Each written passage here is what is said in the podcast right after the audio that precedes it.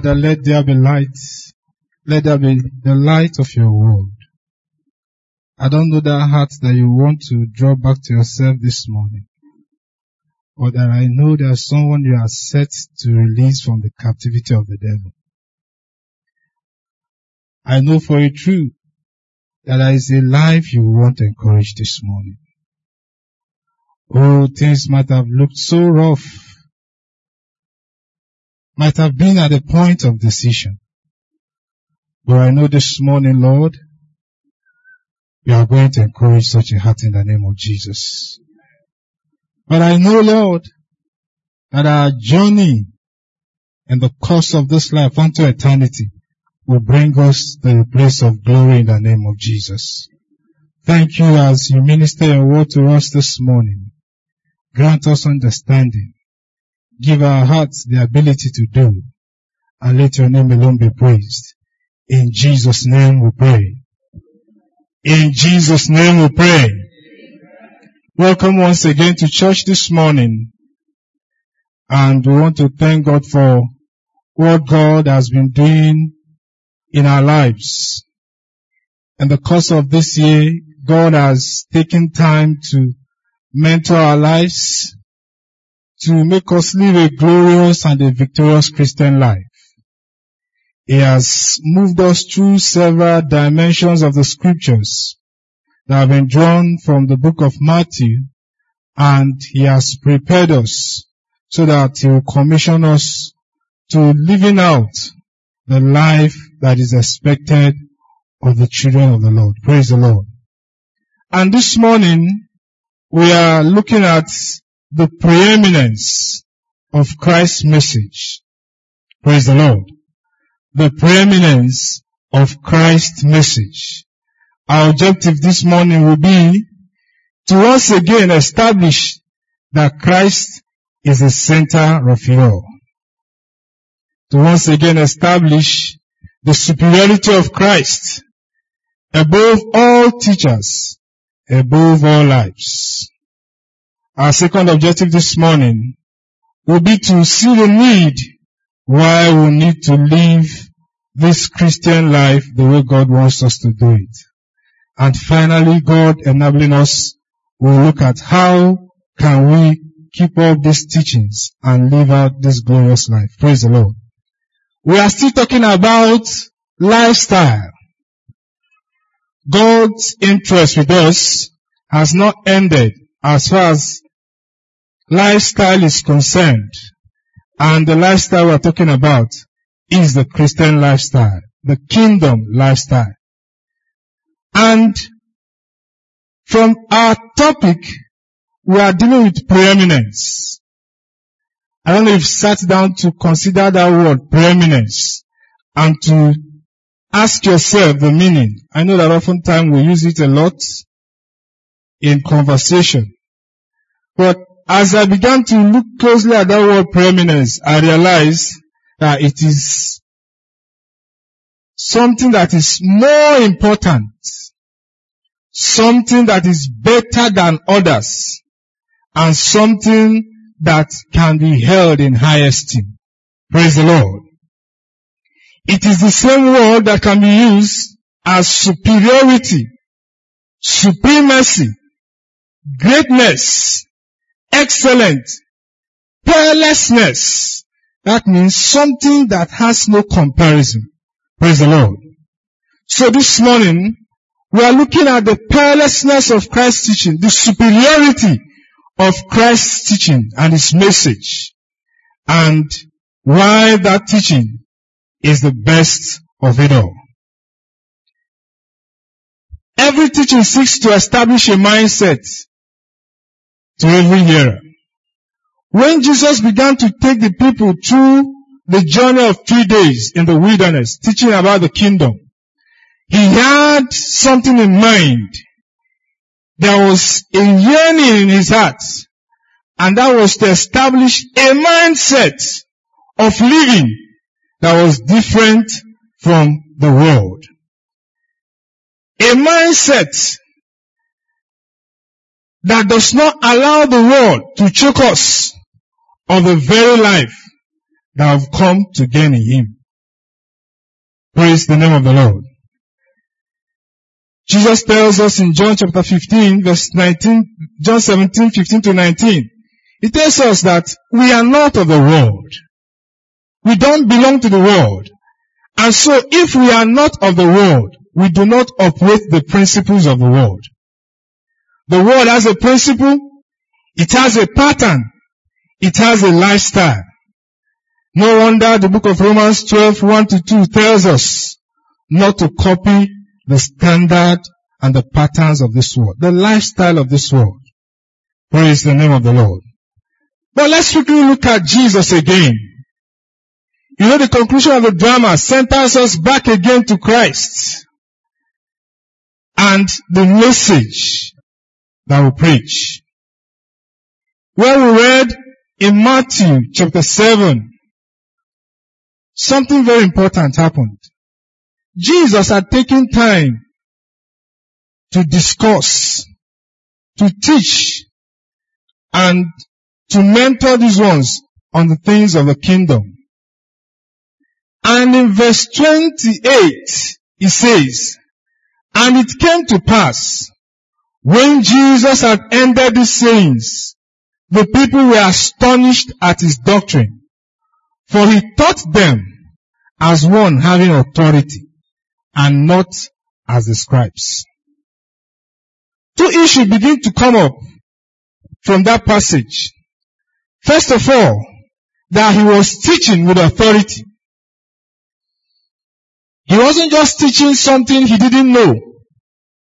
You know, when you say that someone speaks with authority or someone is an authority in something, it means that this person is an expert in that area. Praise the Lord. It means that Jesus had an understanding of the Father. He had an understanding of the kingdom. And he has an understanding of what it will take to take you to the kingdom. Praise the Lord. And so when they saw the way Jesus was teaching and the message that Jesus was preaching, they knew that this is not just a message. This is the true message. Praise the Lord. No wonder I saw one day on social media. I stumbled into this picture and it kept me wondering. And these are men who over their lifetime raised generations, religions, teachings. But what astonished me was, he says before they died, Muhammad said, I don't know the purpose of life. This is a man who had lived and have moved movements with followership. Yet he said, I don't know the purpose of life. Buddha said to his followers, seek the truth. And I asked myself, what was he telling them? What was he teaching them? And the Confucius said, I am not the way. I don't know the way to the Father. I don't know the way to the kingdom. Buddha said, I don't know the truth. If you follow me, you may not end where you want. Well, Jesus came earlier before these people and he said in John 14 verse 16, he said, I am the way. I am the life. I am the truth. No one comes to the Father except through me. There's no other way to the Father. There's no other way to the kingdom except through Jesus. Jesus is still the center of it all. It doesn't matter what anybody will preach. It doesn't matter what anybody will say. If it does not center on Jesus, that is not the message of truth. Praise the Lord.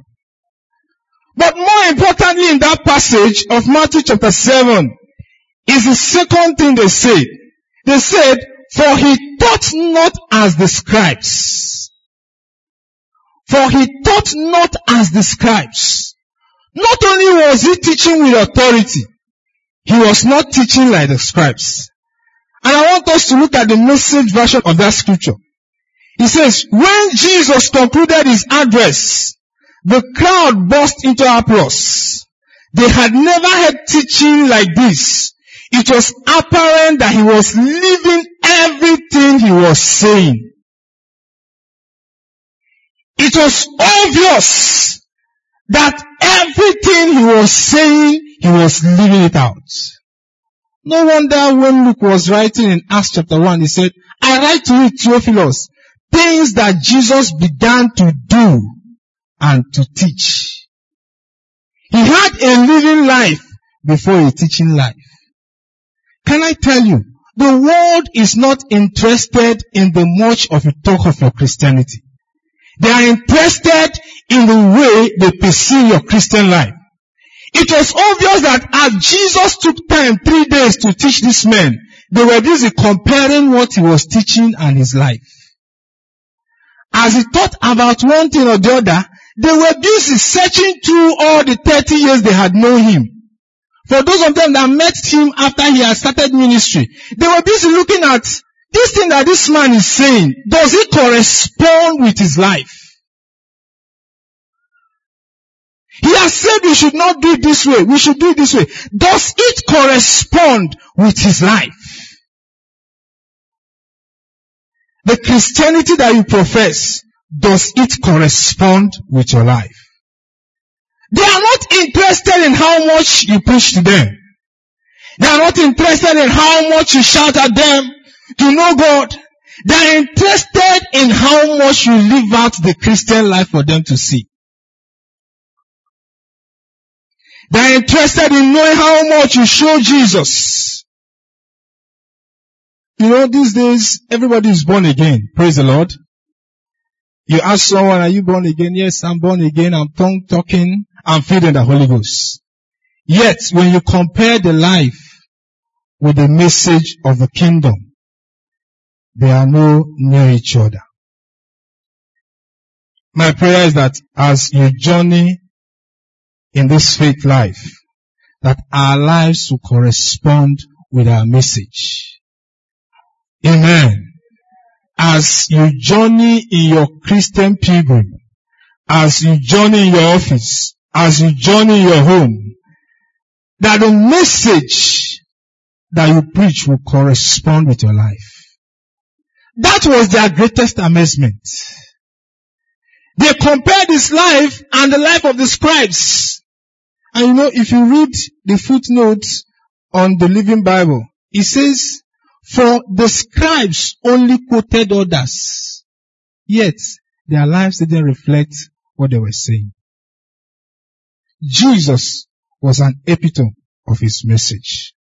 May we also become epitomes of our messages in the name of Jesus. God has placed us as lights of the kingdom. People may not have opportunity to gather and sit and hear the word. No wonder Paul said, imitate me as I imitate Christ. It is very important that we know that have become written epistles in the hearts of men. Praise the Lord. Having established that Jesus is the message, Jesus is still the head of all. Jesus is still the only one that has a true message. The question becomes, why must I live the kingdom life? We've been talking about the kingdom life for almost a year. Why must I live the kingdom life?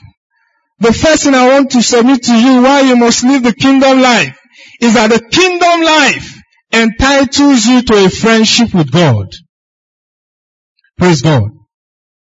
It gives you friendship with God. No wonder in John chapter 15 verse 14, Jesus said, you are my friend if you keep my word. And friendship with God gives you access to the secrets of God. God was speaking concerning Abraham and he said, how can I do this thing without revealing it to my friend Abraham? It couldn't have been possible for God to reveal things to Abraham if Abraham's life was not pleasing to God. It's not possible. You know, we live in a time where everybody is interested in knowing what God is saying. Where everybody is interested in hearing from the prophets. But the first point, the first way of gaining access into the voice of God, gaining understanding into the secret of God, is to begin to live the kingdom life. In Psalm chapter 25 verse 14 it says, the secret of the Lord is with them that fear him. And in Proverbs chapter 8 verse 13, it begins to define for us what it means to fear the Lord. It says, for the fear of the Lord is to hate evil, pride, arrogance, the evil way, and the forward mouth.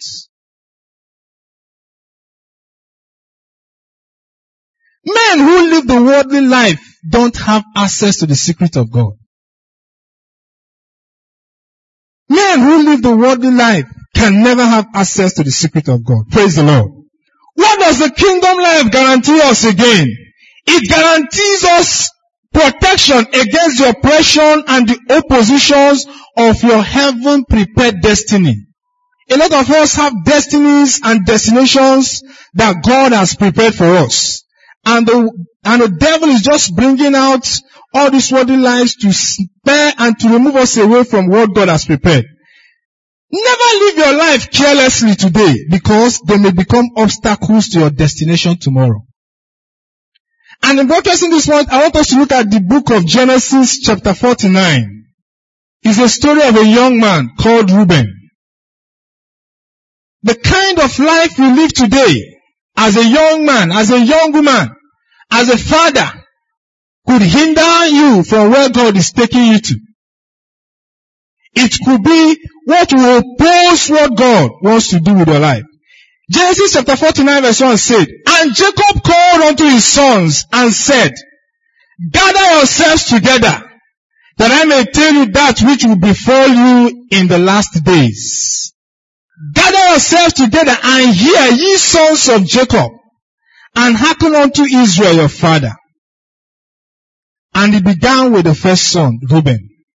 And he said, Reuben, thou art my firstborn, my might, and the beginning of my strength. Thou art the preeminence of dignity, the excellency of dignity, the excellency of power.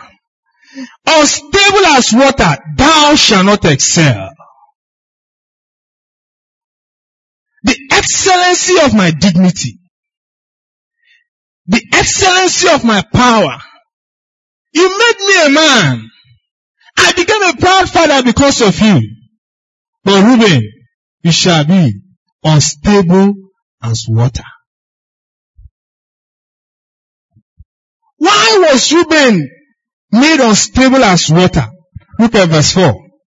He said, because thou went up to thy father's bed, then defiled thou it.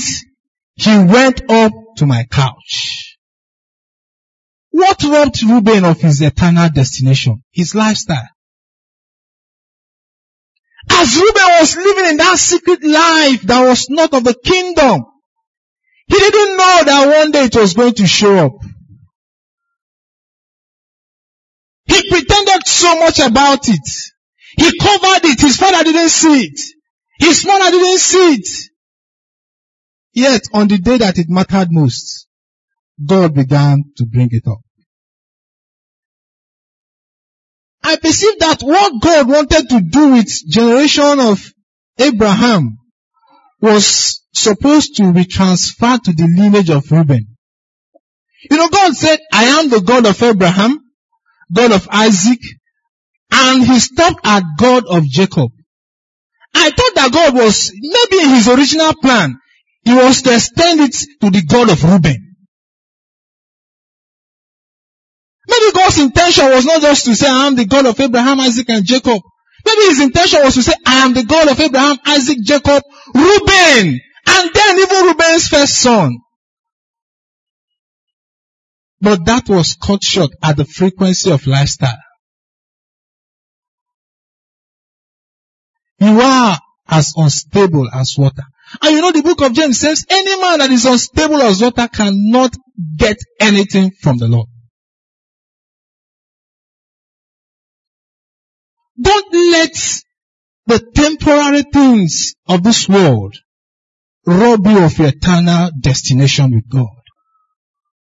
It may not be the life of adultery, like Reuben, fornication, but there is something that the enemy is projecting that is making you compromise and not get to the place that God wants you to be. There is something bigger that, that God is preparing for us. And we must live this kingdom life to get to that destination. Hallelujah. What does the kingdom life guarantee you? It guarantees us divine presence and preservation. The kingdom life guarantees you divine presence and divine preservation. You know there was a man called Job in Job chapter 1 that the devil came to destroy and he couldn't make a way. And I began to look at why was the devil unable to get access into Job's life? And the answer came in Job chapter 23 verse 12. In Job 23, Job said, your word, your teachings have I esteemed far above my daily news. He had made the kingdom lifestyle a routine. He had begun to live the life of the kingdom. And so when the devil makes efforts to gain access into his life, there's no way he can. There's no way he can. He tries it this way. And he confessed to God and said, have you not formed an edge round about him? The edge of God is with the righteous. No wonder scripture says if you break the edge, the serpent will bite. The devil can only get access to destroy your life, to work havoc in your life, if you are not living the kingdom life. No man lives the kingdom life and is destroyed by the devil. Because he that is in us is far much greater than he that is in the world. Hallelujah. What does the kingdom life guarantee us? It guarantees us of relevance in time and eternity.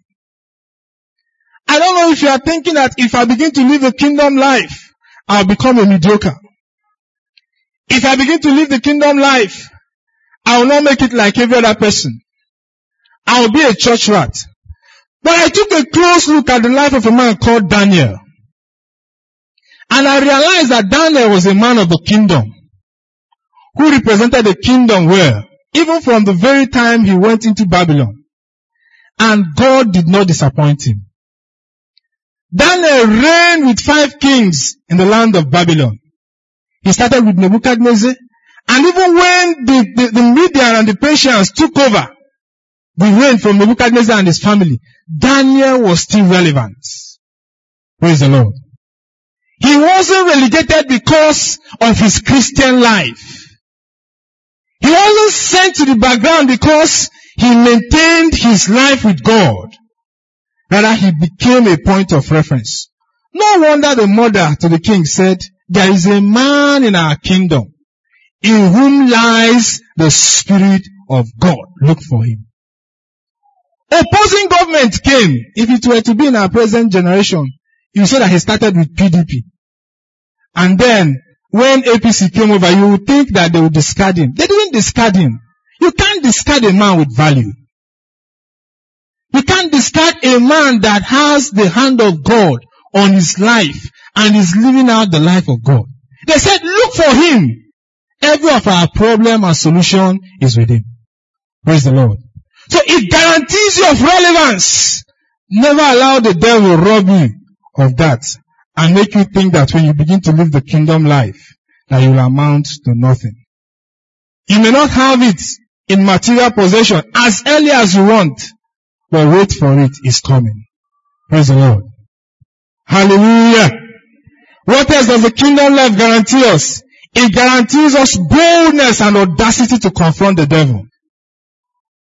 One of the things that the devil do is to put fear in us, to intimidate us and to oppress us. But if you see a man that has the life of Jesus, he cannot be intimidated by the devil. Praise the Lord. Can we look at Proverbs chapter 28 verse 1? Proverbs chapter 28 verse 1. He said, the wicked run away when no one is chasing him. But the godly man is as bold as a lion. You know, when the Bible says your enemy, the devil, goes around looking, roaring like a lion. when he meets you, he realizes that you are a lion of another tribe. Praise the Lord.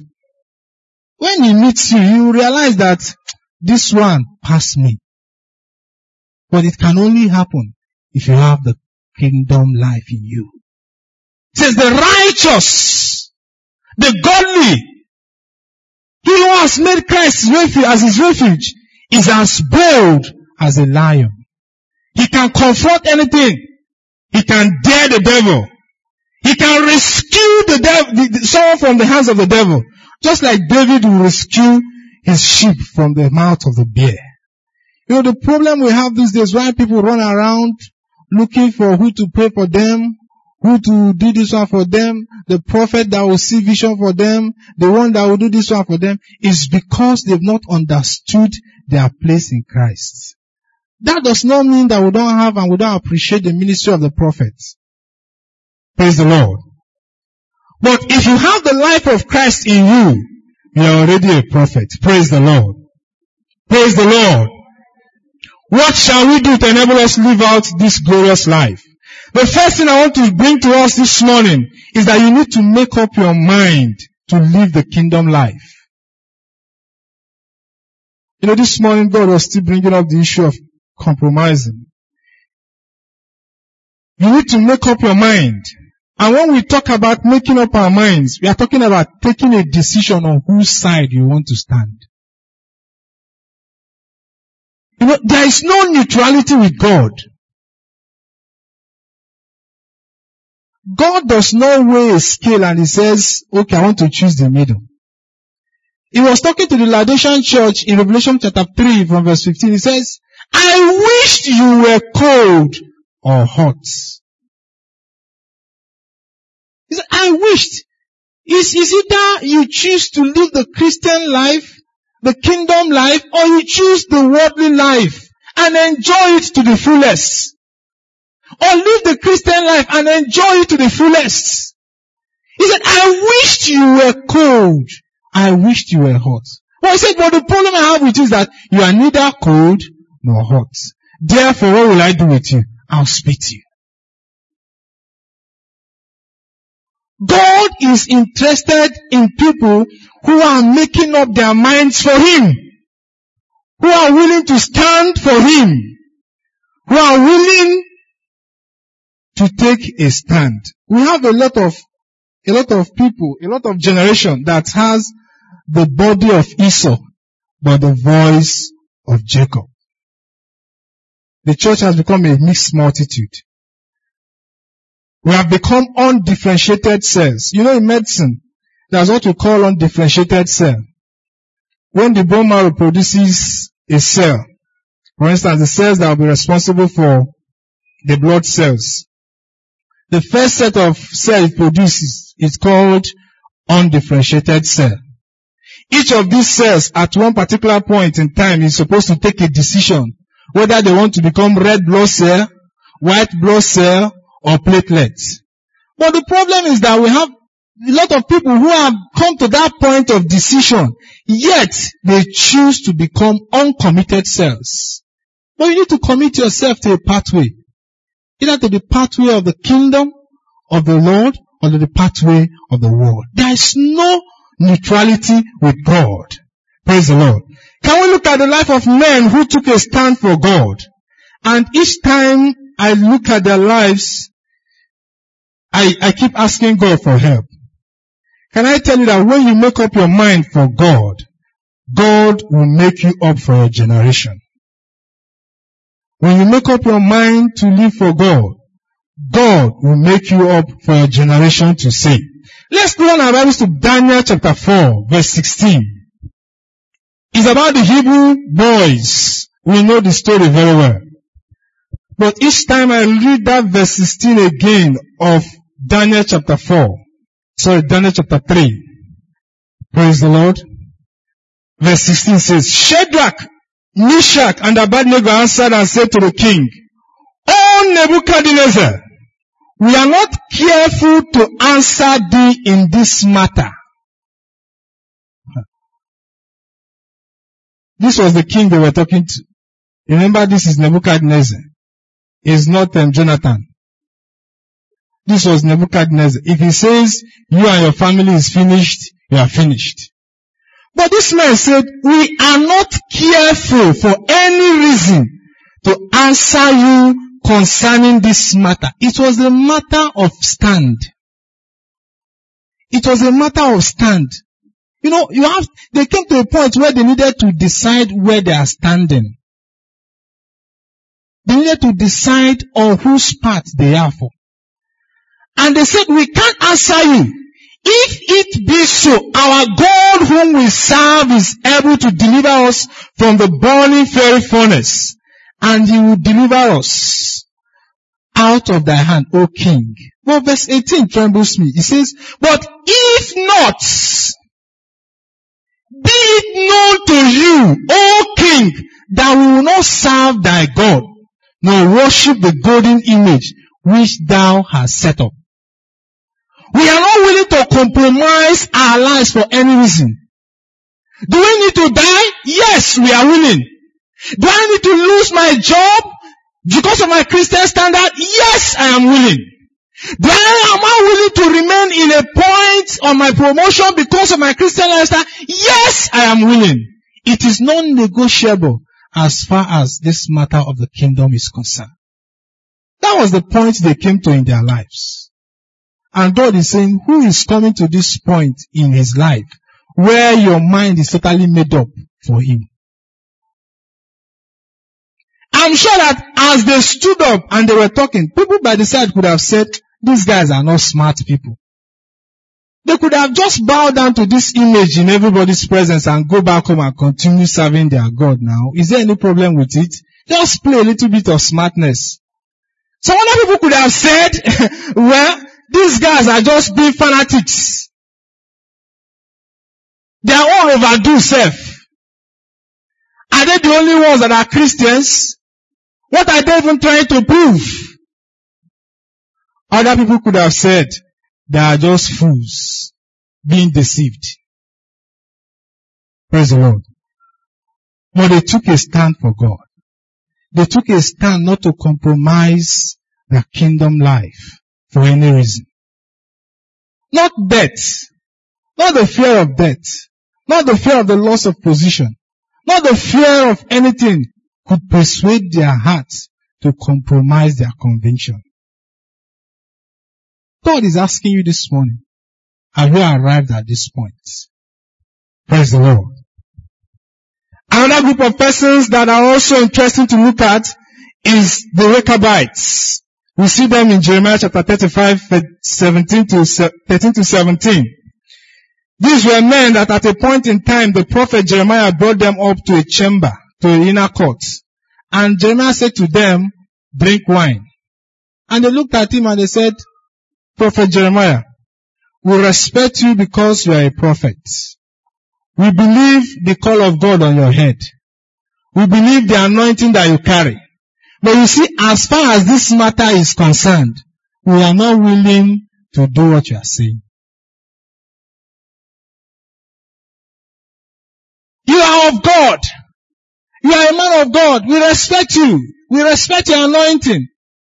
But this one you are teaching now is not in the original thing that the master taught. So we can't do it.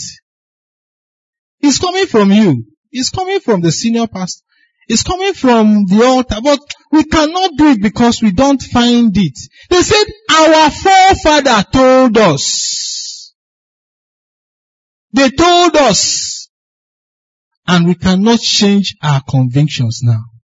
You know, I, I was listening to a Christian program, a, a Christian television broadcast of one of the churches in the city. And um, this was a, a, the senior pastor, a young man possibly in his late 30s and early 40s, that had a church full to the brim of young people and newly married. But what was the center of his message? God does not hate divorce. Hallelujah. Hallelujah. And he began to flip through scriptures and to use word to compare words and to confuse words. And he arrived at saying that what God hates is putting away and not divorce. God never said, I hate divorce. Those were his words. God says, I hate putting away of your spouse. What pained my heart was that his church is basically young people and newly married. And that was the kind of seed he was sowing into their life. The church was full to the brim. I could give you the name of the church, but it's not necessary. But that's the kind of things that are being pushed away these days. And men are absorbing. Have you come to the point of decision where you are saying it is only the standard of God? What else will you do to live this victorious Christian life? You need to guard your hearts. Praise the Lord. We need to guard our hearts. Guard your heart against thoughts of impossibilities. You know, many times when we talk about the kingdom life, one of the things that the devil would tell is that this lifestyle is not possible. It's not possible to live this in this generation. It's not possible to do this thing that these people are saying. It's not possible to do that. It's not possible. He begins to raise knowledge that exalt itself against the knowledge of God. Thoughts, imaginations. So you need to guard your hearts. No wonder Proverbs 4.23 says, guard your heart with all diligence. For out of it comes the issues of life. You need to guard your heart against doubt and unbelief. You need to guard your heart against fear. I don't know if you have been living the kingdom life and it seems everything is not just going on well. All of your mates are married. All of your mates have gotten jobs. All of your mates have excelled. And it looks like the more you decide to live this kingdom life, the more you make up your mind, the more it seems you are losing out. I want to bring good news for you. Can we look at the words that are in SS and S 401? SS and S 401, stanza 5 and stanza 7. It says, If I still hold on closely to him, what has he at last? He says, sorrow vanquished, labor ended, Jordan passed. What is Jordan? Jordan is that thing that separates you from where God wants you to be. Can I assure you that a time will come when you will cross over Jordan and come into the promised land? But are you willing to hold fast? Stanza 7 says, finding, following, keeping, struggling, is he sure to bless? And he says, we have clouds of witnesses who are saying, saints, apostles, prophets, martyrs. Their answer is what? Yes. God is not a user. He is a rewarder. He says, for I am the rewarder of them that diligently do what? Seek me. God doesn't use a man and dump him. He doesn't commission you on a journey and he abandons you. He eventually will bring you to the end. He says, for I know the thoughts I have for you, says the Lord. They are thoughts of good and not of what? Evil. To give you what? A hope and what? And the expected end. And every one of us will come to the expected end of our lives in the name of Jesus. What is the next thing you need to do after you've made up your mind and you're guiding your heart? You need to look at and choose the right association. Praise the Lord. You know, many times when we talk about association, especially with regards to the kingdom life and to every dimension of our life, we usually think is a problem of the young people. Praise God. But I realize that the word peer pressure is not teenager pressure. Praise the Lord. It is not adolescent pressure. It is what? Peer. And the truth is that at every point in your life you have what? Peer. At every junction of your life you have a pair. Is it that you have a pair that you started work with? Or you have a pair that you graduated with, or you have a pair at one level of your life. And if you are not careful about the way you relate with them, there's bound to be a pressure that will squeeze out the love of God from your heart. Praise the Lord. So we need to look at the issue of association. Can I tell you that scripture says in 2 Corinthians 15 verse 33, it says, don't be deceived. Evil communication corrupt what? Good manners. Worldly association. Association with worldly people of the worldly lifestyle corrupts the kingdom life. Do we say you should not relate with people? No. But scripture says, do not be equally what? You. Praise the Lord. Can I tell you that whatever you company with accompanies you, whether directly or what? Indirectly. Anything that you company with accompanies you. Anything that you flow with flows with you. We see some of our brethren in the book of Acts chapter 11, a man called Barnabas. Barnabas had the call of God over his life and the church had prayed and sent him to Antioch. But what did Barnabas do? Barnabas began to look for the right association. Bible said he went and called Paul. And he went with Paul to Antioch. And after they had prevailed over that land, Bible said for in Antioch, people were first called what? Christians. For as they mentored them, as they looked at their lives, they knew that they had become children of God. Look at your association again, child of God. Are you struggling to live the kingdom life? Maybe you may need to look at a few friends you have. Maybe you may need to look at the company of people that you move around with. And maybe you may need to make a change. Why do you need to company with the right people? They will encourage you in living the kingdom life. They will help you on your feet even when you stumble. Bible says, for the righteous falls seven times and does what? Rises seven times. But if you are in the company of the wrong multitude, you will fall and they will encourage you to remain. Praise the Lord. So seek for the right association. As we conclude, what will be God's counsel for us? You know, God is abundant in mercy. God is a God of love. But that Hebrews chapter 2 frightens me also. Let's look at it as we summarize. Hebrews chapter 2 verses 1 to 4.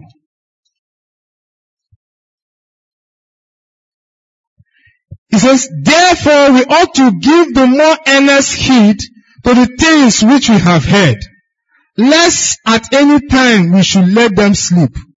For if the word spoken by angels was steadfast, and every transgression and disobedience received a just recompense of a word, how shall we escape if we neglect so great salvation, which at the first began to be spoken by the Lord and was confirmed unto us by them that heard him.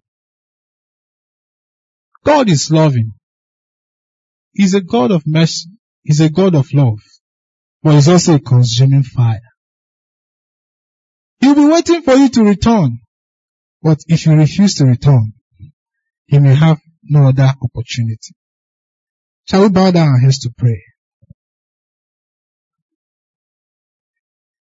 I don't know the junction at which you are.